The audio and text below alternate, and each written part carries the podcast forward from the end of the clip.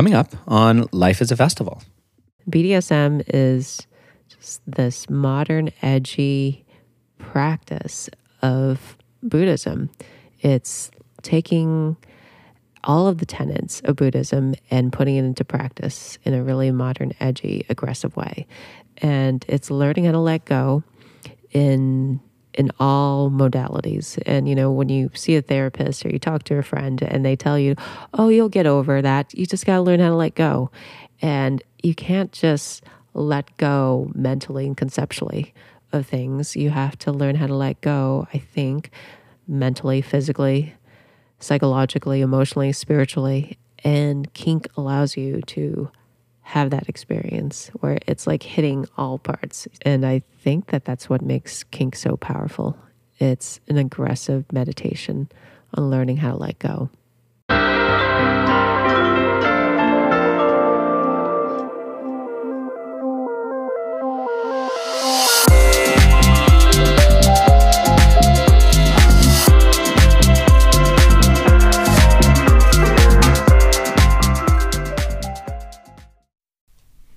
Hello, my friends and fellow travelers. Welcome back to Life is a Festival. I am your host, Eamon Armstrong. Yes, this is a podcast about kink, and yes, I am releasing it on Christmas Eve, and yes, I know it is very naughty. But I had to answer a question that has been puzzling me for quite some time.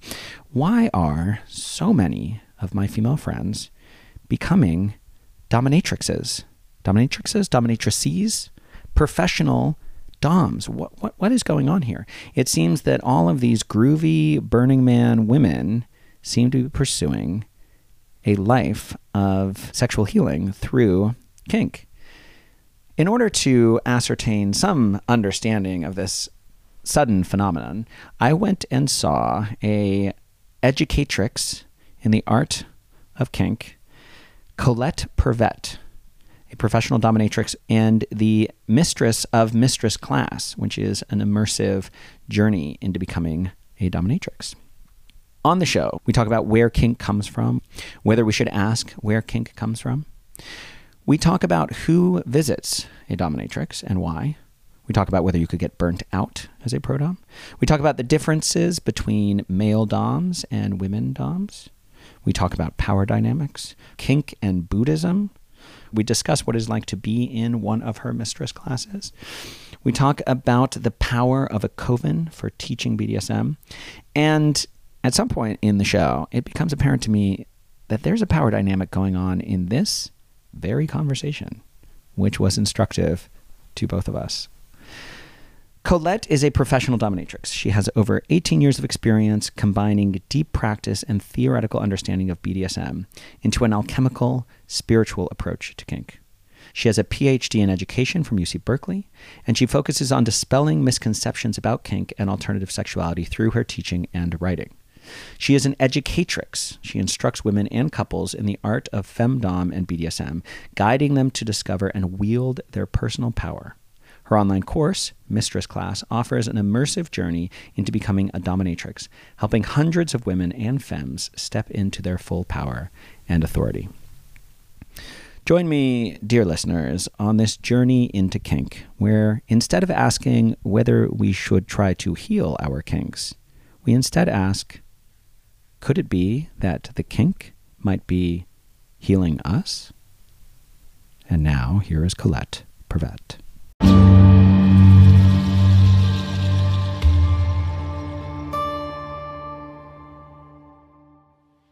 Just as a way of kind of looping you into what I am doing here in your home. Okay. Is that I love kink. I want to learn more. And I noticed something recently, which is all of my friends are pro doms now. What? Not all my friends, but like a lot of women in my life have been taking your classes. What? Yeah. And there's a whole cadre of these like burner chicks who are all prodoms now. And I came here to your home to ask you, why are all my friends prodoms now? Wow. that's that. That's my starting place Whoa. to talk to you on the podcast. oh, fun. I like that. I think that's a great place to start. Do you have any strong desires for this conversation? Or any places you want to go that maybe you haven't gone on another podcast or anything that is particularly alive for you? Yeah, I think I, I would like to go deeper into the philosophy part of kink. I feel like a lot of podcasts I do, they tend to kind of go to more surface level topics of kink, like what's what's the strangest request you've ever gotten or what's the weirdest fetish you've ever indulged in and which is all great but i think that there's so much more to kink in uh, a deeper transformational alchemical spiritual way I love the alchemical. I have an alchemical relationship to kink also. Oh. And I actually think the weirdest fetish someone has is not the most interesting thing you could say about kink. I actually think that's kind of a banal question in a way because it's sensational and sort of misses the point. Because Yeah. even saying the weirdest is sort of like that isn't what we're doing here. exactly We're not Yeah. highlighting the weirdest because it isn't the weird. None of it's weird. It's all particular. Right. It's not weird. That's the whole point. Exactly. And if you highlight the extremes, then I think it kind of does lend all of this to it being misinterpreted as psychopathic or, you know, psychotic. And there's like a looky loo quality to that too. It's like, what's the weirdest? Do you ever get grossed out by a, something a client wants or something like that? And it's like, eh, well, there's got to be a more interesting conversation to have about kink than that. And hopefully we'll have it. Yeah. and, you know, not to like talk down on those conversations because they are fun in in and of themselves, but I think that there's just so much more to cover. Just like scratching the surface of a very weird edge of kink. yeah, I think that different conversations are interesting to different audiences. and Mm. yeah. this this audience, while I don't think this audience needs a kink 101, Yeah. Many, many listeners might not be that knowledgeable about, about kink per se, but these are all transformational junkies. These are all people Oh, who are pushing Yeah. edges and growing their capacity for the lived experience. And Mm-hmm. so the idea of alchemy is just so important. Yeah. And I'm going to have to do something on this show, which is good for me because it's a good challenge. Talk about myself in a way that tees you up without getting indulgent. What does that There- mean? Well, there will be times where me talking about my relationship to kink is Hmm. meaningful for the listener and meaningful for teeing up your expertise. Oh, right, right, right. Okay, but it. if if I'm not aware of myself, I will turn this into like a mini coaching session. So I'm uh, I pledge not to do that and Okay. and use my use my own experiences parsimoniously in the service of you sharing your wisdom for our audience. That sounds good. Should I do something when, when you get there, or you'll you'll rein yourself in and you don't need a disciplinatrix? Do I think if I am actually doing that, I would be very comfortable with you putting down the mic, getting up, and just slapping me in the face. Oh wow. Okay. I'm not. Say, I'm not telling that- you you need to do that. I'm just saying that actually, You've given me permission. You're consenting to this. I consent if I am being indulgent Okay. and turning this podcast into a therapy session about my own relationship to kink. You have my permission to put down the mic, stand up, and slap me in the face. All right. And if that happens, I actually I think that that might make good radio. But you got to do it. La- it's got to be the kind of like loud impact. Right. Right. It has to actually sound like a slap, or otherwise Yeah. it would just seem like this weird moment. Be like, why is he crying? Yeah. There's no. Is it like an emotional What's cry? going on? Why is he weeping so miserably? Feel good? Yeah. Feel okay. grounded? Yeah, I feel good. This is All great. right. Colette, Amen. welcome to Life is a Festival.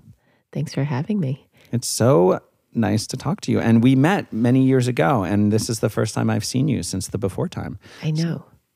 Before time is in before the pandemic. Yeah, the before time. yeah. You were a dominatrix then. Mm-hmm. Do you prefer dominatrix or pro dom, or what's the Either. preferred nomenclature? Oh, yeah, either. Prodom, dominatrix, mistress, all that works. Cool. Well, you were doing that at that time. And I, Mm-hmm. I actually hadn't fully connected with my kinky expression Mm. at that time. You were dabbling for sure. I, well, I was I was conceptually exploring. I don't know that I'd Oh. achieved a kind of embodied, liberated oh, right, like right. expression. I don't. I wasn't expressing it in the way that I later was able to. oh, I see. So I was like, I was a little pup. Wow. Okay. So you've grown and mature. I mean, yeah, we haven't seen each other in probably six, seven years. Yeah. Okay. Mm-hmm. Been, been a long time. And now I get to pick your brain about something I love, which is kink, and also something that I really actually don't know very much about, which is femdoming. It's not really in my wheelhouse. And so, So you've never seen a pro dom or been with a dominatrix? no, Oh, I see. You've I been the have- dom yourself. I have dommed others. Mm-hmm. But it's been interesting because recently I noticed that a lot of my female friends have become pro doms, like a handful of them, like an unexpectedly large amount. Yeah. And every one of them has mentioned your name. Wow. That's awesome. So part part of why I came to your home in Berkeley is to ask you why are so many of my friends becoming prodoms right now? Well, it sounds like a lot of your friends are badass bitches and witches and are healers, artists, educators. And it feels like the next natural step in exploring your power by learning how to play with it.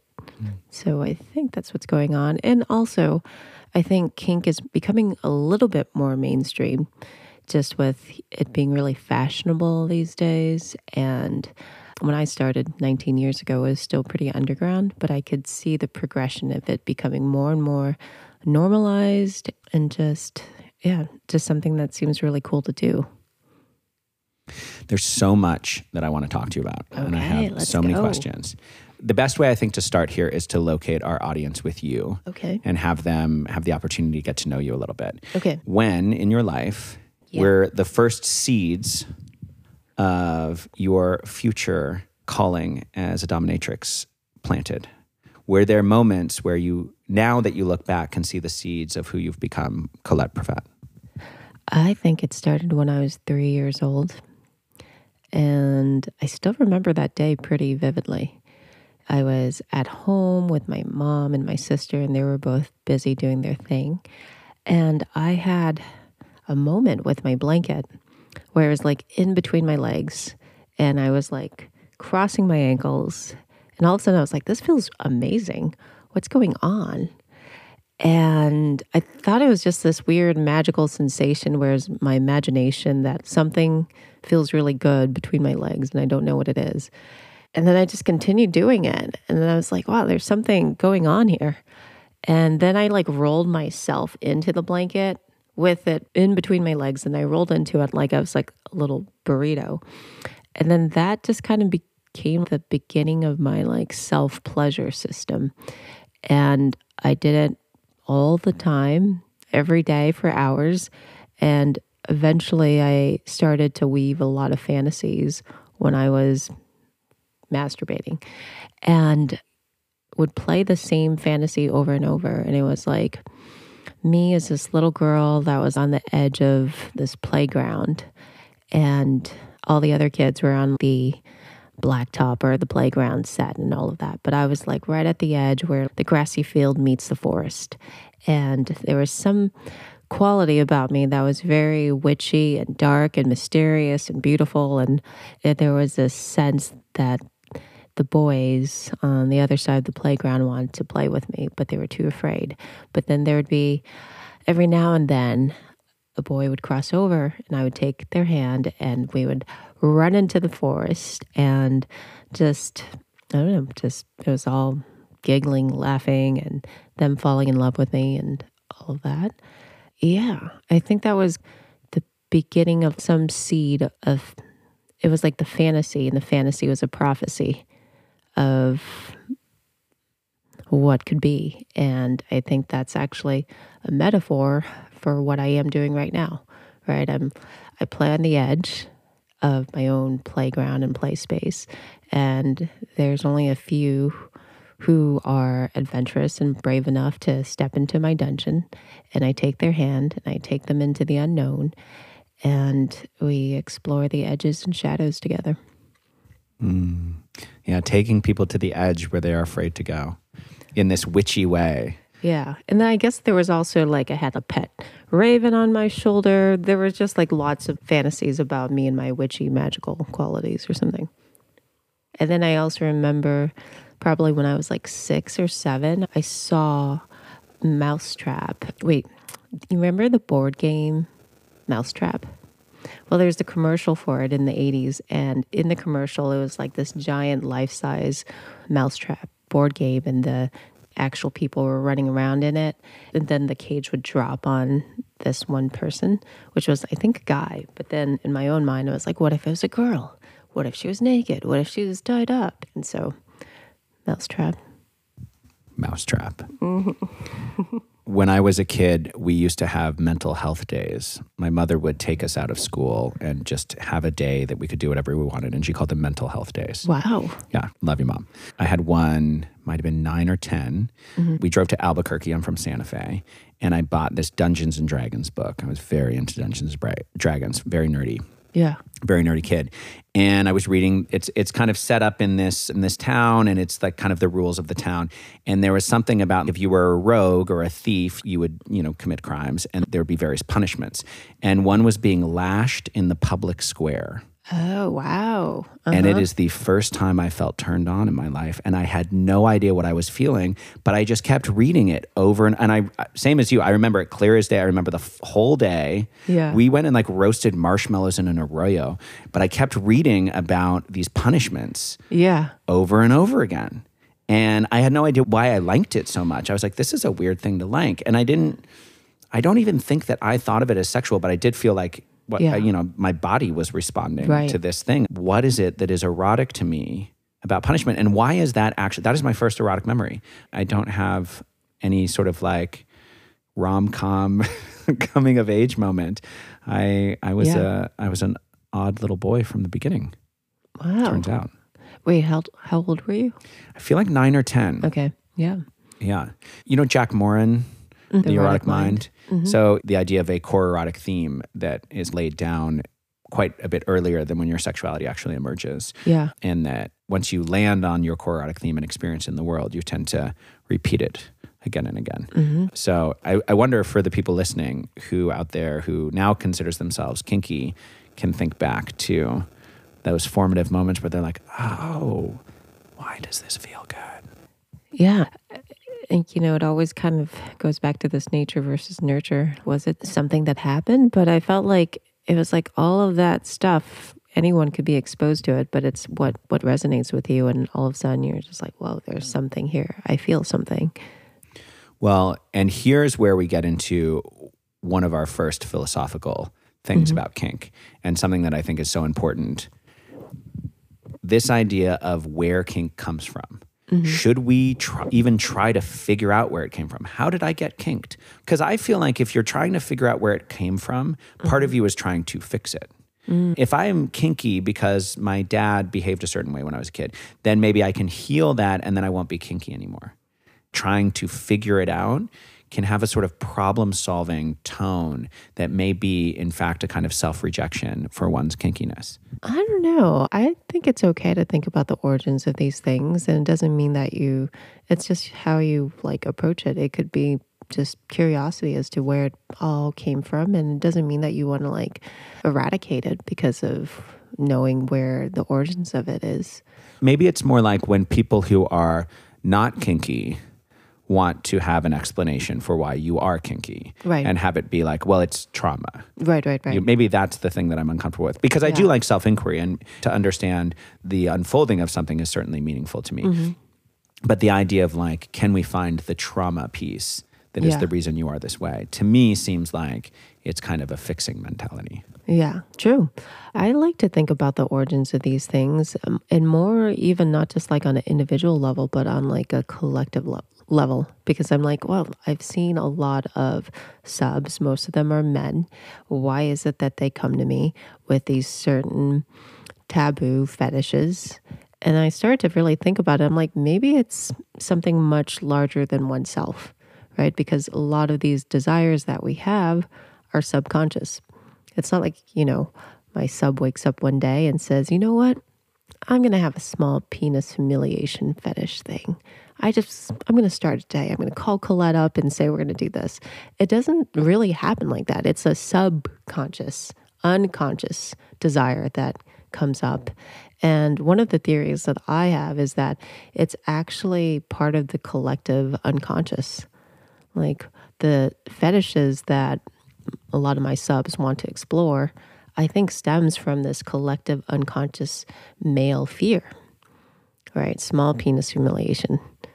I feel like that comes from just our patriarchal society and conditioning that you need to have a big cock to be masculine or man or cuckolding, right?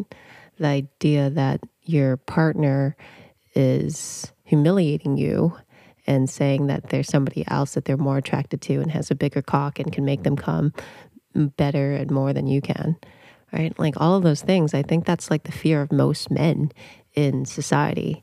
And then something happens for a few of us who want to explore the worst thing that could have happened to any man, right? And find a way to eroticize it, get off on it, have fun with it, and play with this with somebody else. I think that's an incredible way to confront the male unconscious collective fear and get off on it and make it something that could actually arouse you, excite you, and you have full control over this context. It's funny, just as you were bringing up the collective unconscious, I notice Jung's Red Book sitting there underneath a red apple oh, on the top on the top of your bookshelf there. Good uh, eye. There it is. Yeah, I think that there's a sublimation of pain into pleasure. Like that makes sense to me. Mm-hmm. And that's when people are saying, oh, strong mm-hmm. or whatever. But it's like if you're a, a, child, or I guess at whatever age that this is happening, and mm-hmm. you're feeling a lot of pain or you're feeling a lot of humiliation, and psychologically you can sublimate that into something that feels good, mm-hmm. it's a way of coping with the experience. And so I think that there are a lot of people who do have kinks that seem to really make a lot of sense considering their childhoods. I just don't feel like our goal should be to heal the kink. That's something that I, for me right. personally, it's no. like I don't think healing the kink is the goal here. I think, I think letting is, the kink heal you is the goal. Wow, that's that's a great tagline for the whole episode. ha- having the kink heal you is the goal, rather Oof. than healing the kink. Yeah, that is having the kink heal you is the goal. I really like that. Now you know you've popped up that question in my mind of why are so many of your friends seeing me and becoming pro doms, and so I'm just been noodling on it more, and I think that that's kind of one of the reasons why I think a lot of your friends who are healers want to be pro doms is that they see the healing alchemy of kink. And I think they all have a deep intuition that this is the next space and edge to explore to further their healing work either on themselves or for those around them. And you are their mistress trainer. They're educatrix. They're educatrix. And not only have you been in the world of kink 20 years, but you also have a PhD in education. So you really are equipped to help people. Mm-hmm. And I understand you got your PhD studying misconceptions and conceptual change. Mm-hmm in terms of your study, how do we correct misconceptions generally? Mm-hmm. And then how is kink, in a sense, a tool for that when it comes to one's relationship to the self? So, my work is connecting misconceptions and conceptual change.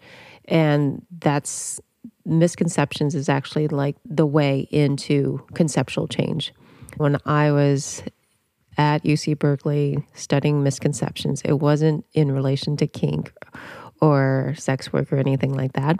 It was actually connected to science, people's misconceptions and, different topics of science, specifically evolution.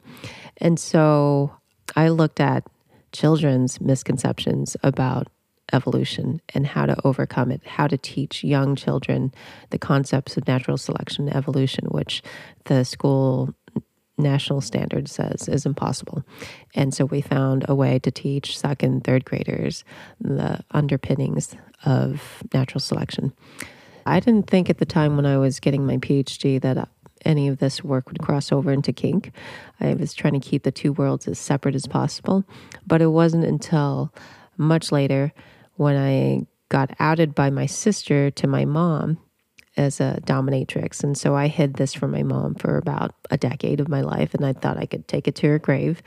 But when she found out, I realized that my family, my sister, my mom, my stepdad, they all had a lot of misconceptions about kink, sex work, and alternative sexuality. And so I made it my personal goal from that point on. I was like, oh, the reason why they have all these misconceptions is because I never told them about what this is, what this world is. And so the more honest, radically honest I could be about who I am and what I do, I could dispel these misconceptions just by showing up and saying that I'm a dominatrix. People are like, whoa, really? I somehow thought a dom would be not so soft spoken and sweet and would be much more, I don't know, intimidating. And so just by showing up, I think I could dispel a lot of misconceptions about what kink is. And in relation to the alchemy and transformation that people experience in kink, I think that a lot of the work of kink is about dispelling one own one's own misconceptions about themselves, in particular their limiting beliefs of what they think is possible. They, I think, you know, may have some misconceptions about how big and wild they could dream and how that actually can come true. And so one may stay small and play it safe, thinking that this is the only way that you could get what you want.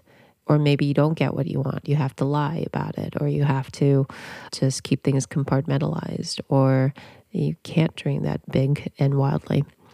And so I, I think how I dispel misconceptions is by showing that you can have it all. You can realize your wildest dreams, but you just have to do the work.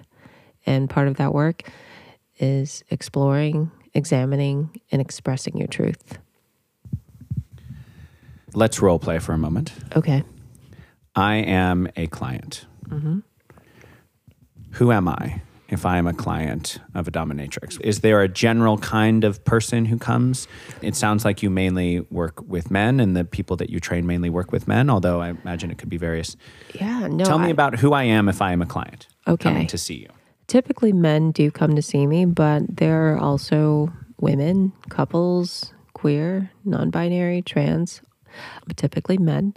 And I think if I were to try to generalize, things, then I would say it's usually someone who has reached a certain age, middle age or so, and realize that there's so much more to life than what they've experienced.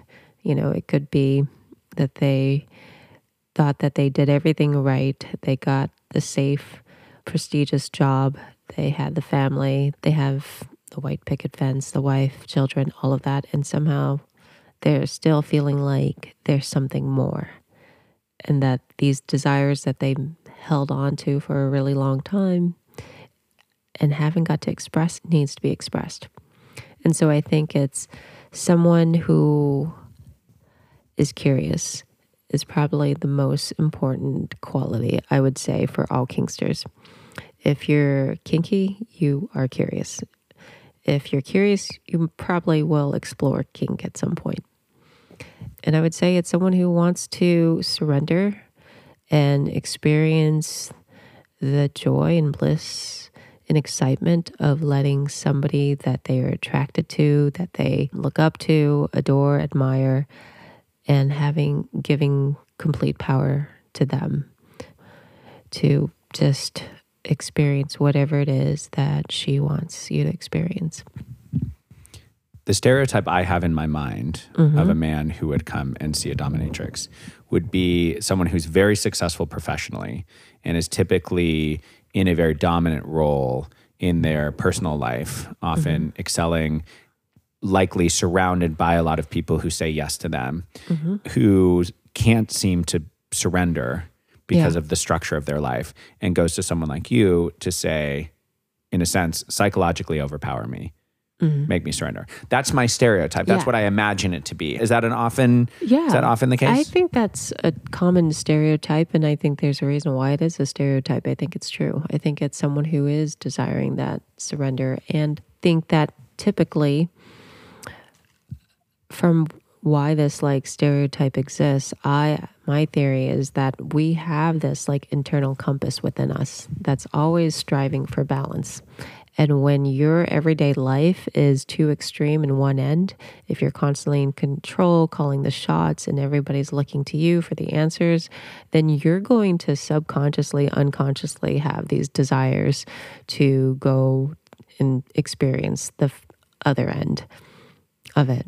And I've noticed in my own experience, especially during grad school in the moments of studying for my qualifying exams or writing my dissertation, I was like, why is it now that I'm having medical play fantasies as a patient and having some doctor like put me in some sociably compliant situation? I'm like, huh, it's always in the moments of stress, always in the moments of having to like be on top of my shit. Do, do I have these fantasies? And any other time in my life, it's not there. And so that's why I came up with this theory that we're just intuitively seeking balance. And when things are completely out of balance in our everyday life, then your subconscious fantasies and desires will push you in the direction of finding that balance. And it's like exploring the other extreme end to to find that equilibrium. Okay, so I come to you and mm-hmm. I'm so stressed out and I'm running this company. Let's call it a startup. We're in the Bay Area. I'm running a startup mm-hmm. and I am just pressure all day. Everybody's looking to me and I am just, I come to you because my friend told me that this would be a potentially transformative experience for me. Mm-hmm. How, do, how does something like this start? Is there an intake form? Is mm-hmm. there a mm-hmm. conversation? Well, it, there is an intake form. Typically, there's either you reach out to a ProDom via email or they have a application form that you fill out and submit. And then from there, they will vet you to make sure that you're uh, somebody that they feel safe seeing. And that might require a consultation call where you chat with them for a while or even have a coffee date. And then that's when they really get to know you. They get to know your experiences, your lack of experiences, your desires, your limits, your medical limitations. Once a Dom has a full sense of your hot buttons, sweet buttons, and boundaries, and you feel ready, then you play.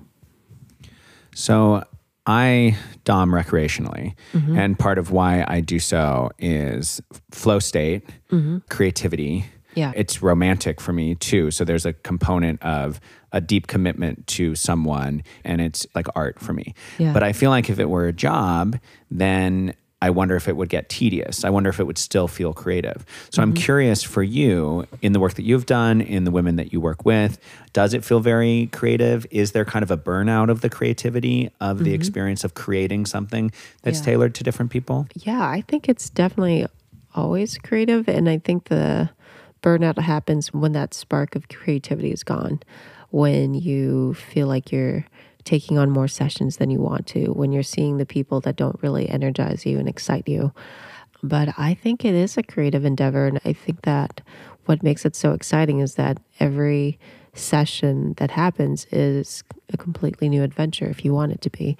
Of course, there will be rituals and certain things that you may want to keep on doing as the pillars and certain dynamics with your subs.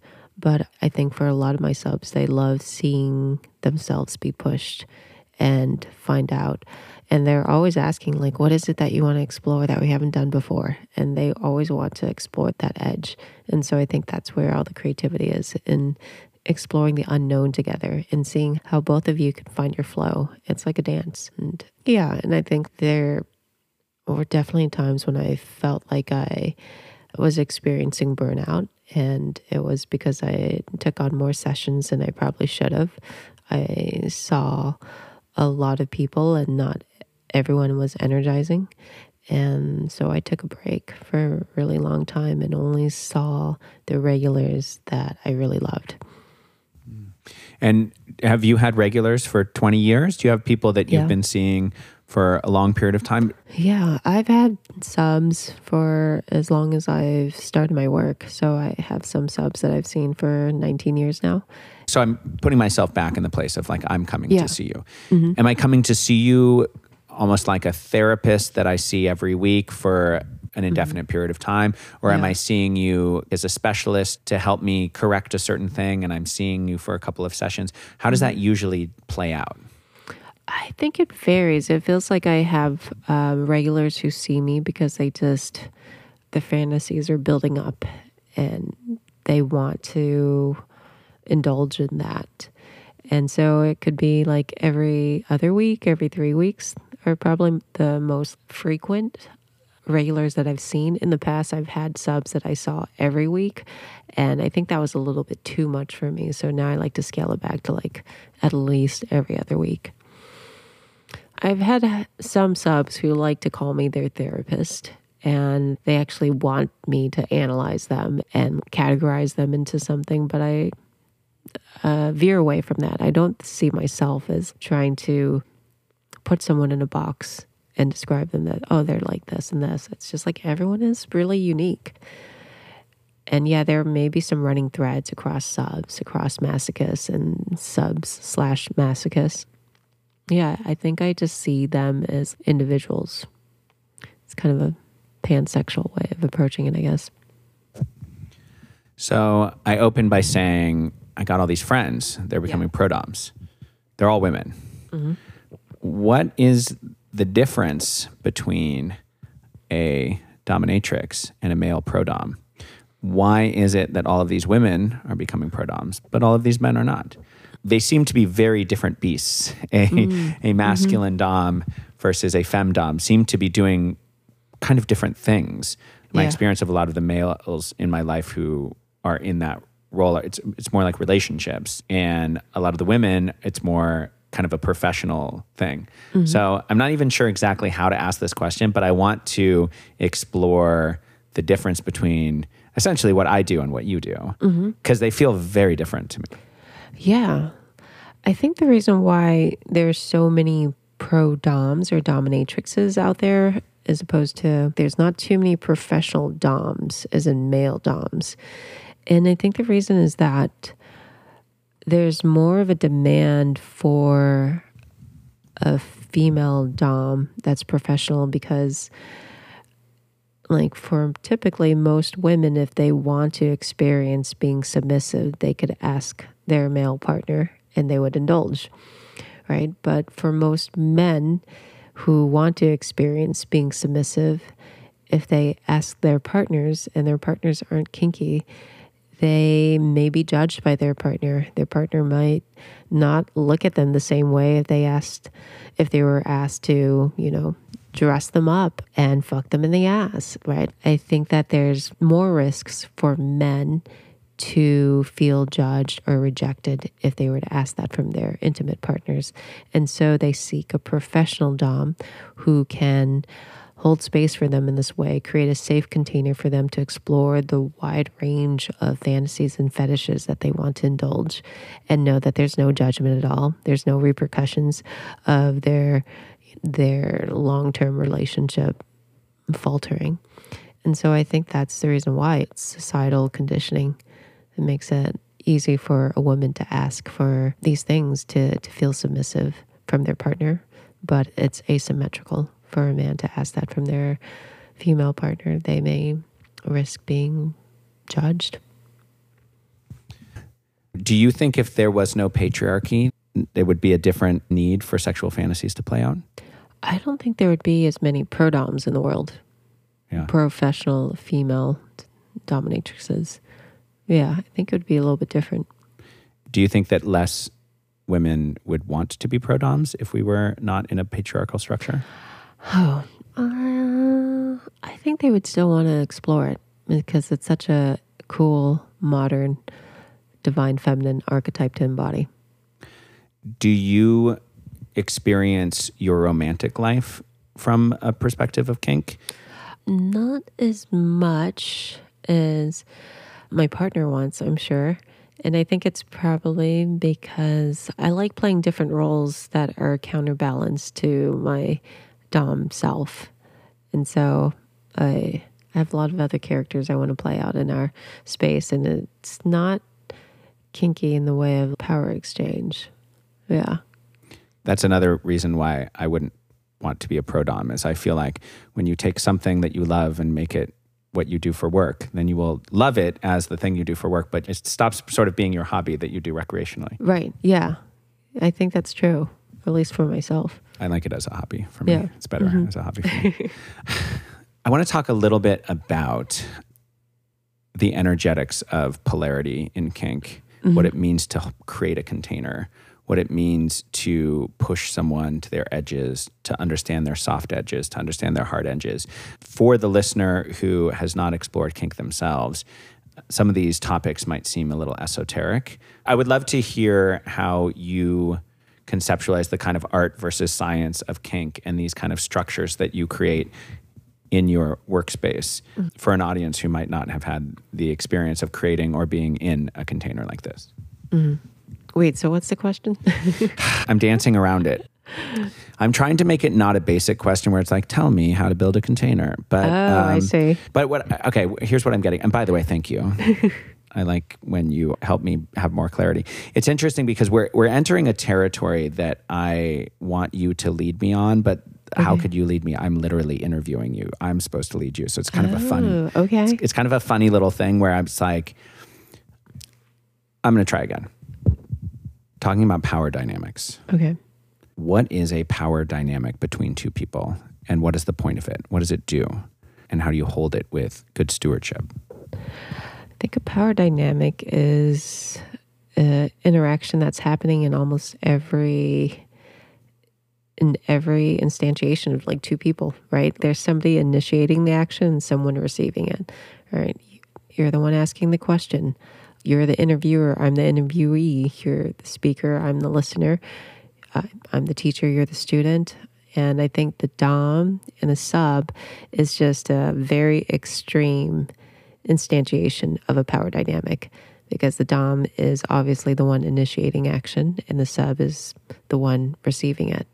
And so I think like the DS dynamic is really just making the everyday dynamic more obvious. This is happening in every situation. That's what makes the world go round. It's the interplay of opposites, right? Here's my theory of what kink is. I think BDSM is a highly densely symbolic art and practice of making the unconscious conscious. Everything inside the dungeon is a metaphor and a symbol of what's happening outside the dungeon that we're not conscious of. But if we become conscious of it, like we are in, in a dungeon or in kink, then we will be able to navigate the world with so much more power. Because it's always in the moments, the unconscious moments, that you lose your power, you give away your power because it's an unconscious act of giving it away or losing it. But in the dungeon, the sub has as much power as the Dom because they are consciously choosing to let go, to give their power to someone. And by dint of giving your power to someone, that means that you know that you actually have that power to begin with.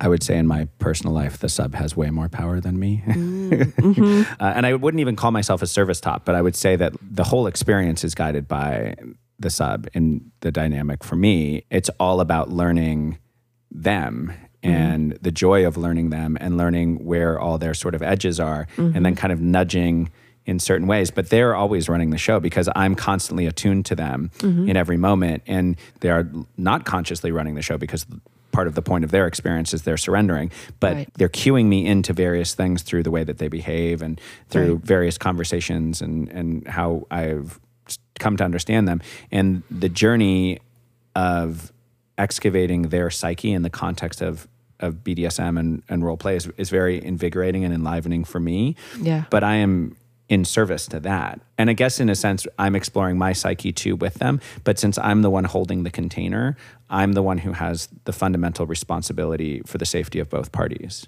Mm-hmm. Yeah. That makes sense. So you've never really had the experience of like somebody submissive just telling you that you could do anything? Are you always feeling like you are conscious of what, where their limits are and what their sweet spots are? I feel like kink is a vehicle where I can express myself. Yeah. but only with extreme impeccability. I, I mean, if someone was like, just do anything that you want to do, mm-hmm. I guess that that's a little bit confounding for me because, first of all, I, I, I don't have kink experiences with someone I've just met. I have my own onboarding process. Right. So there's things that I need to know because I need a I need a container in which to behave in the way that I wish to behave, Right. And and I need to co-create that with someone, so I need to understand them to make it. So even if someone is like, I want you to do whatever you want, that's already going through the matrix of how I've already created the container that would even get them to say that. Right. Exactly. True. Yep. Mm-hmm. I do think that subs have more fun. You think subs have more fun? it just seems like it'd be really fun to just be able to com- completely let go. Well, why don't you experience that? If you think they have more fun and you're doing the work that's not as fun as the sub, then it's probably a sign that you should experience Well, it's being a not. sub. It's not that it's not as fun. It's very fun. It's fun in the way that it's fun to be an artist. Yeah. It's a different kind of fun. With a sub, you get like hypofrontality and you get to go to subspace. I've never been to subspace. It seems great when I see it. Yeah. But for me, I'm more like a painter. I'm making a beautiful thing. Yeah. And I love the process of creating it. Yeah. And mm-hmm. I'm deeply devoted to the person that I'm doing it with. Otherwise, I wouldn't be doing it. Mm. But it does seem like I get to watch them just completely collapse into some sort of blubbering organism that is just so happy and stimulated at the same time. And Yeah. I, I, on my end, it's not like that for me. Yeah, true. Yeah, no, I think that there is a qualitative experience between being in subspace and then there's top space as well.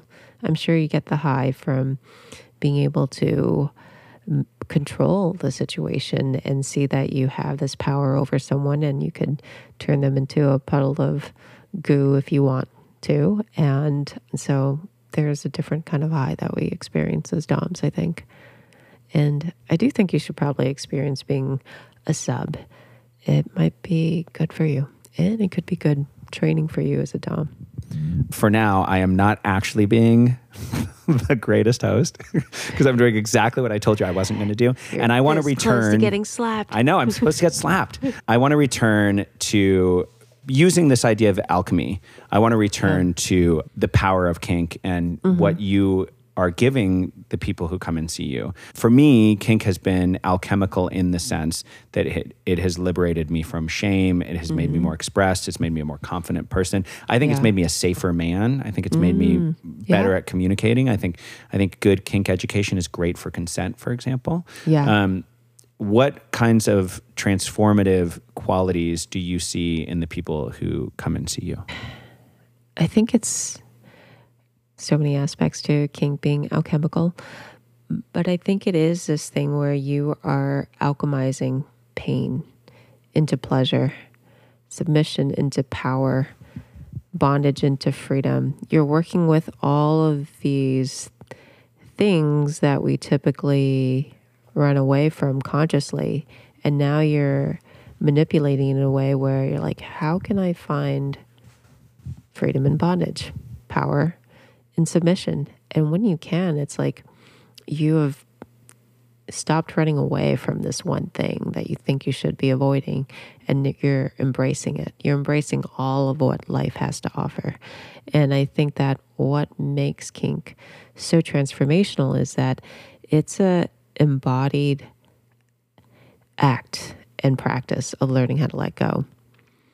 And for me, the aha moment of why kink is such a powerful modality and practice came from a moment of being high and contemplating why is it that I am Buddhist and a lot of my subs that I know are Buddhists and what's the relation be- between like my spiritual bent on Buddhism and kink. And so I started writing out the letters of Buddhism, B U D D H I S M. And then I started circling the letters B D S M in Buddhism. and I was like, oh my God, BDSM is just this modern, edgy practice of Buddhism.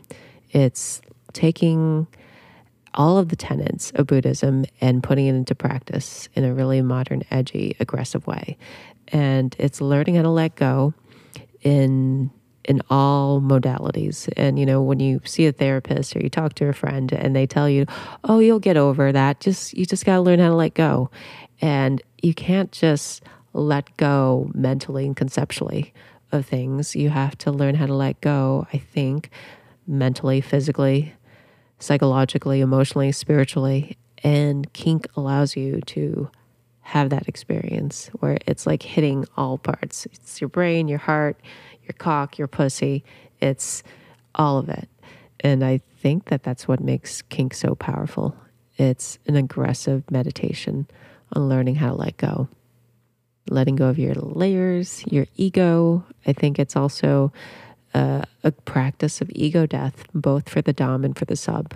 Every time you strip yourself of your everyday role and identity and play a new part, or when you, yeah, just choose to be whomever your Dom wants you to be in that moment. Uh, you're learning how to strip all these layers of your ego. And I think that's also a Buddhist conscious act. Okay, so we're going to role play again. Okay. I'm no longer the client. Okay. Now I am a student. I am a student who has come to train with you. Who would I be if I was coming to learn from you? I would say it's typically a woman or femme who is ready to either reclaim her power or find her power. And she knows that by exploring being a dominatrix, she'll be able to be in touch with that power, step into it. And so I think it's someone who intuitively knows that by exploring the dominatrix archetype and practice, they will inevitably feel the power that they know is is inside them could have been hidden through conditioning or shame or guilt and they're ready to let go of that shame and guilt and play with this whole other side of themselves that is just waiting to come out mm-hmm. Do you feel, do you prefer the kind of class format or one on one? like, mm. is, I am just fumbling over my questions today. I want you to know that I'm usually better at this. oh i think you're fine I mean, I'm the conversation is good, but the actual like the moments when I'm trying to frame something, I'm not usually this stumbly. I- oh I- I, see are you self-conscious yes, oh that's good yeah. No, it's interesting. There's well, we were talking about the power dynamic. Yeah. and it's an interest. There's a power dynamic. I can feel it. Yeah, yeah. Well, you know, I was just posting about this on my reel today how the dom is subconscious and the sub is self-conscious. So in hmm. any situation where you are feeling self-conscious, you become the sub. Because your attention is directed inwards, you're thinking, "Oh my god, I'm fumbling over my questions," right? You've become conscious of yourself. And so by dint of being self-conscious, you fall into the submissive role. Damn. I mean, honestly, I don't want to be like I'm usually better at this. I'm usually way more in my dom when I'm doing an interview. Yeah. Like I'm very much leading and I'm noticing myself. I'm ready to ask you a question and I have where I'm kind of want to go. And usually my brain will do the thing where it will be quite assertive and linear. And Yeah. I'm kind of like, um, do do you like do you like when the alchemy is alchemical? and you're like, what? What are you doing, dude? Stop trying to show off. I was gonna ask. I was gonna ask you whether you prefer groups or one-on-ones, but that's not even that great of a question. Um, I love this self flagellation that you're doing. is there some self-flagellation in your practice? Do you make them whip themselves? No, no. I mean, I, I think it just happens by like whatever it is that, that you're feeling and doing to yourself. So maybe we should go back to the question I was trying to ask you. This is what I was saying before we started recording. As I was like, yeah. I want there to be space for it to get weird. Oh, yeah. I'm down for the weird. Yeah, How do you want to go there? I think we have. Okay, great. Feel, I mean, it feels weird to me. I don't mean like performatively weird. I just mean Yeah. like I, I feel uncomfortable. oh, good, good. Okay, then I'm doing my job right. Yeah, and I felt uncomfortable the whole time, and I didn't know why. Because we're friends. We don't see, we haven't seen each other in years, but I trust you. You've got a killer vibe. Like we're good. Yeah. And somehow I'm like not. I am not in my dom in this interview, and Okay. and it took me until you know almost to the end to, to realize that. Have you have you noticed that energetically while we've been talking at all? Um, I think only in the moments when you felt self conscious Yeah. and you're just saying, hey, my questions aren't that great right now. And I was just like, oh, that's when it's only in the moments when you were like expressively self conscious that I could pick up on it. Otherwise, I would just think that your questions are always a little bit hard to pin down. They're typically not. okay. oh gosh. I'm trying to get my bearings about me. So when you teach a class, Well, we could talk about that. what I wanted to do is I wanted to shift from the perspective of your relationship to a client to your relationship to a student. Yeah, yeah, Um, I'd love that. and you do a mistress class. And Mm-hmm. so I feel like there's a value in a coven, as Yeah. it were, Yeah. for a learning environment. Would Yeah. you say that that's that that's helpful in terms of teaching BDSM? Yeah, I mean, we just had a coven night two nights ago in the full moon, and it does feel like a coven of witches and dom sisters. And hmm, what's the question again? that that's the environment in which it feels. Yeah. It, do you feel like it's particularly efficacious to do kink education in the con? Because I'm doing a one-on-one thing. Yeah. and I'm curious how you feel about. I assume you've done private coaching. I've done that before, and I actually find the large groups to be really exciting. And I think it's because uh, what's happening is that every time I've done this is the fifth time I've ran mistress class, and it's always been around like 80 to over 100 women and femmes join the class. And the first time when I opened the class, 111 women and femmes enrolled, and I was like, oh my God, this is so large. What am I going to do? How is it going to be intimate if it's going to be this big when I thought it would only be a turnout of like 30 people?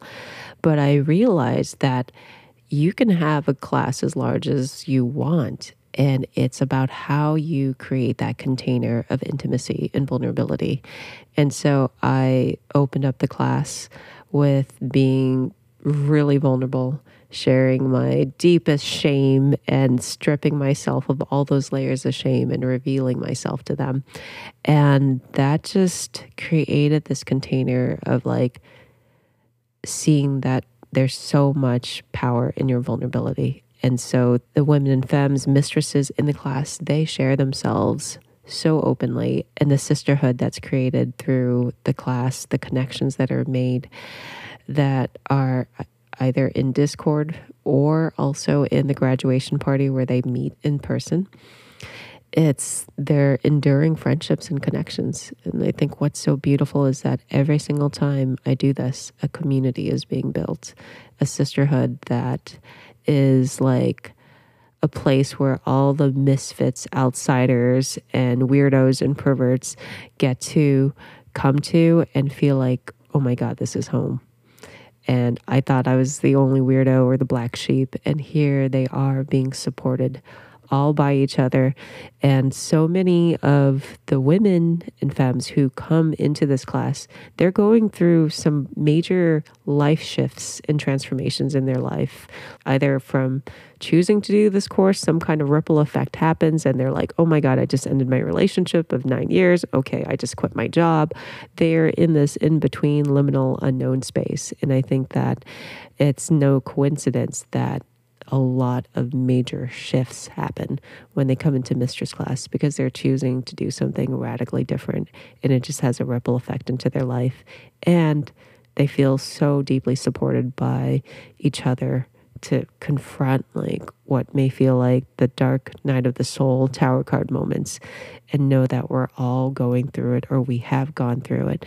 And we know that this isn't you veering off course but you're right on track to realizing your wildest fantasies. It just means that you have to confront your shadow, your edges, your insecurities. It's everything. When you want to realize your wildest power, your wildest dreams, you will be confronted on your path of everything that you've been afraid of. And when you could confront it, become intimate with it, dissolve it, and have it become a part of you, that's you reclaiming your power, finding your power. And by the time you realize your wildest dream, you have cultivated this well of power that no one could take away. Well, that's a great answer for why so many of my friends are becoming DOMs lately. Mm, yeah. And you were talking about community, and it's funny. I have a friend in Denver who's a pro dom. Yeah. And I have friends, I have some friends in New York who's a pro dom. And now they're friends with each other because they're pro doms and completely unrelated communities. Mm-hmm. And it seems like the witches are finding each other. Yeah, that's what it feels like.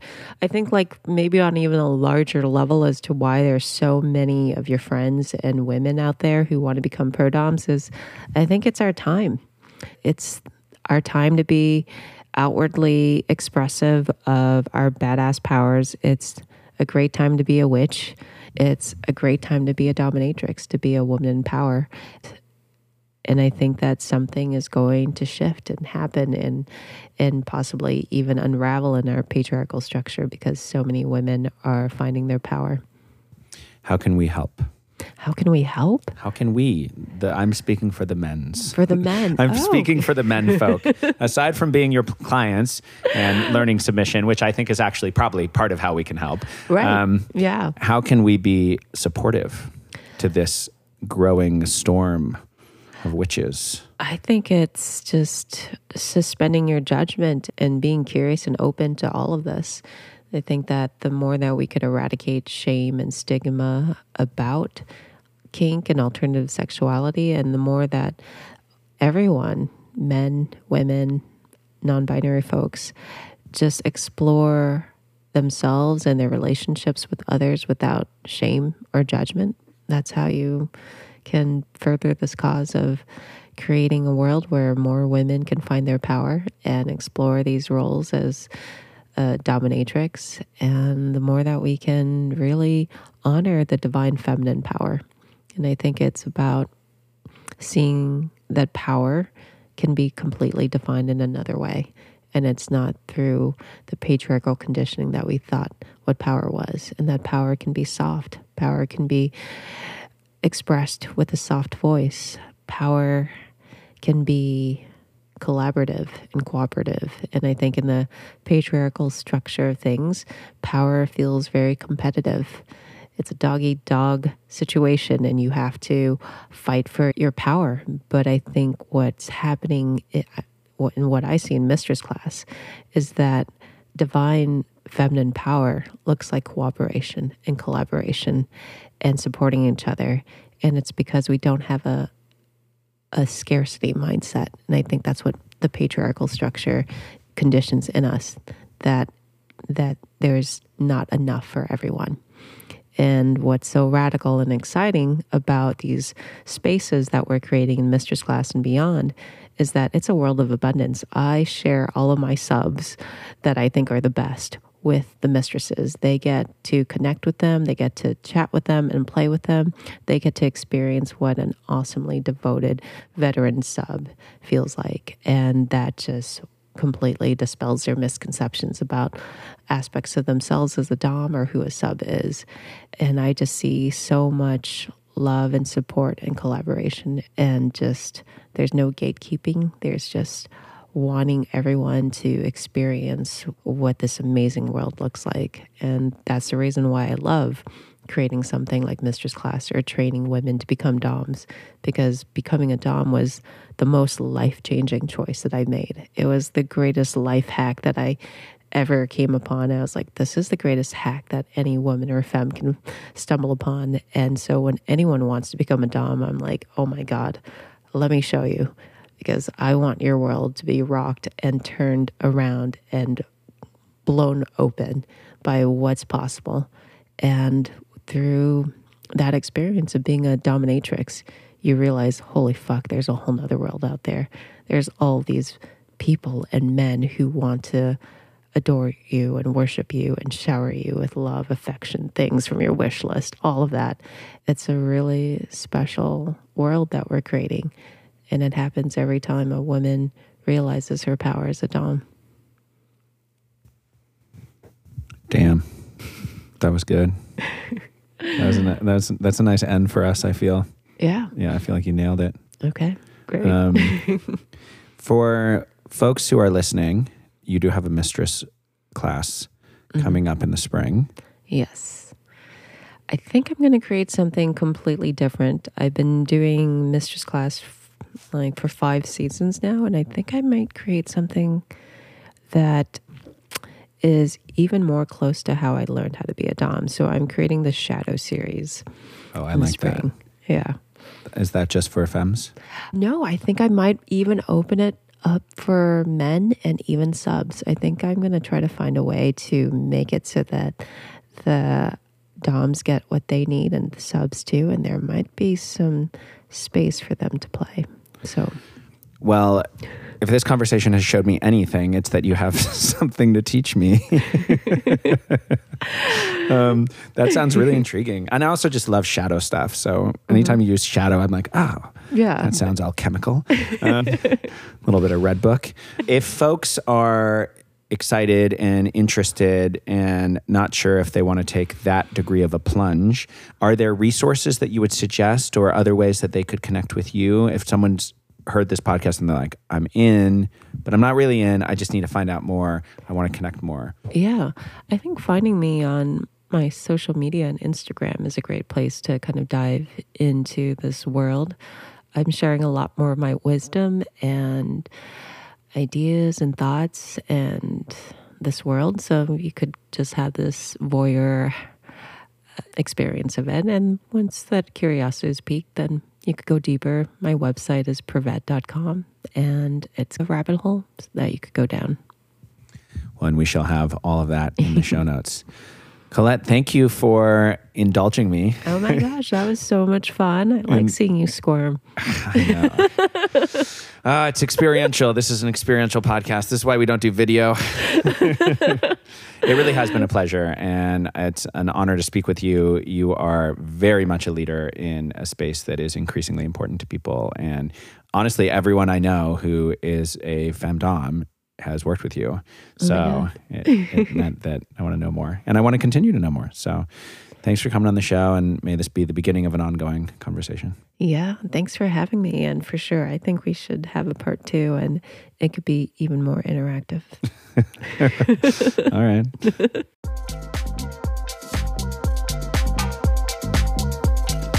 Thank you for joining us for Life is a Festival. If you liked the show, you can support it by sharing it with your friends, following it on Spotify, or reviewing it on iTunes. If you'd like to get more involved, you can join our Facebook group, Life is a Festival, where we talk about the show and you can suggest new guests. If you really liked the show and maybe want a little bit more, visit my digital tip jar at patreon slash lifeisafestival.com. Whatever you do, I hope today's podcast helped you make your life just a little bit more like a festival, and I'll see you on the dance floor.